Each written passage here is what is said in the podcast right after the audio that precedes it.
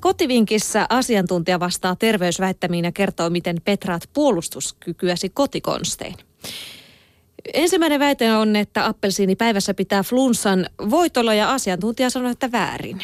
Ei ole olemassa varsinaista näyttöä siitä, että C-vitamiini ehkäisisi suurinakaan määrinä flunssan tuloa. Voi kuitenkin olla, että C-vitamiini lyhentää hieman flunssan kestoa.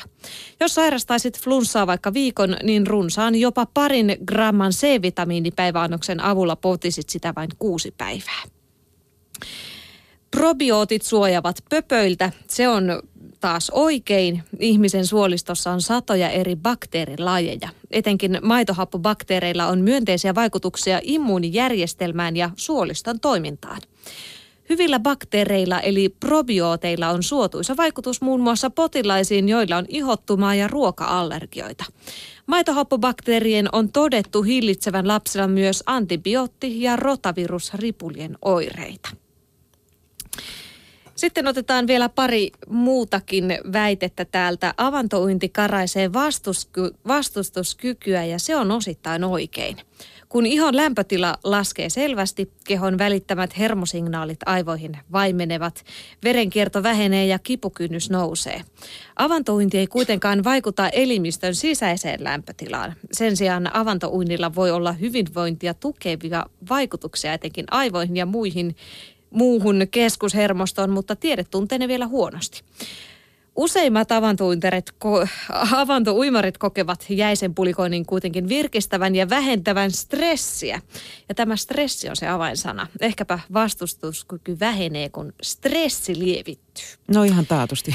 Niin. Sitten otetaan vielä sellainen yksi asia, mikä meitä kaikkia kiinnostaa, nimittäin antibiootit. Ne nujertavat puolustuskyvyn kuukausiksi. Se on aivan oikein. Antibioottihoito tappaa paitsi haitallisia mikrobeja, myös elimistöä suojaavia bakteereita. Hoidon jäljet voi nähdä suoliston omassa bakteeristossa, vielä kuukausia tämän antibioottikuurin jälkeen. Tällaisia väittämiä mm. Senpä takia, jos antilooppikuurilla on, niin tuota kannattaa syödä niitä probiootteja samaan aikaan. Näin nimenomaan. Mutta sitten Vuoltajana perä ylös penkistä, nyt tehdään ryhtitesti. Oi oi oi, se taas vähän mikrofonia. Kodin kuvalehti antaa helpon ryhtitestin ohjeet. Jaha. Seiso lantiolevyisessä haara-asennossa, selkä seinää vasten. Ollaan. Pidä kantapäät viitisen senttiä irti seinästä, anna kehon painon jakautua tasaisesti molemmille jaloille, vedä napaa kevyesti sisään. Oi, oi, oi. Sitten pää suorassa, katse eteenpäin, nisko pitkänä ja pää pystyssä. Toimii. Mm-hmm. Ö, lapaluut ja solisluut ovat suorassa linjassa. Ovat. Ovat, juu, todistan. Joutuu vähän Harti, Hartiat pysyvät rentoina ja olkapäät takana. Se onkin vähän hankalampaa. Joo, se on. Joutuu pikkusen pinnistellä. Joo. No hyväryhtisessä asennossa seinän ja lannenrangan väliin jää kämmenen mentävä tila – jos kämmen mahtuu selän taakse eikä tyhjää tilaa jää paljon, lannen notko ei ole ylikorostunut tai liikaa suoristunut. Varpaat ja hieman koukistetut polvet osoittavat eteenpäin. Tämähän on laskettelun alkuasento. Niin, vähän semmoista treenausta, joo. Sitten voi myös nostaa kädet pään yläpuolelle kiinni seinään, jos kämmen selkä osuu seinään. Helposti myös hartian ja rintarangan liikkuvuus on hyvä. Ja meillähän no, se, se on. on. Hyvin toimii. Noin, Kyllä. nyt on ryhti kohdalla. Ai, tällä lailla siis pieni ryhtitesti. Kyllä. No, olkoon sitten ryhdissä parantamista tai ei. Kyllä varmaan mulla ainakin on, mutta sitten otetaan vielä tänne loppu tällainen Geolehden paljastus. Ääni paljastaa masennuksen. Sairaus paljastuu potilaan äänensävystä usein ennen kuin potilas itse edes havan, havaitsee oireilevansa.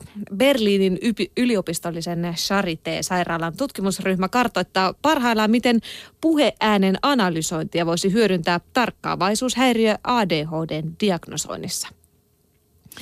Ja tämä äänianalyysi tuottaa kaavion, josta näkyvät väreinä esimerkiksi äänenvoimakkuuden vaihtelut ja ADHD-potilaiden puhe on hyvin eloisaa, mikä näkyy kaavion värien vaihtelussa. Mielenkiintoista, että äänen perusteella siis voidaan tällaisia analyysejä tehdä ja sitten se paljastaa monenlaista.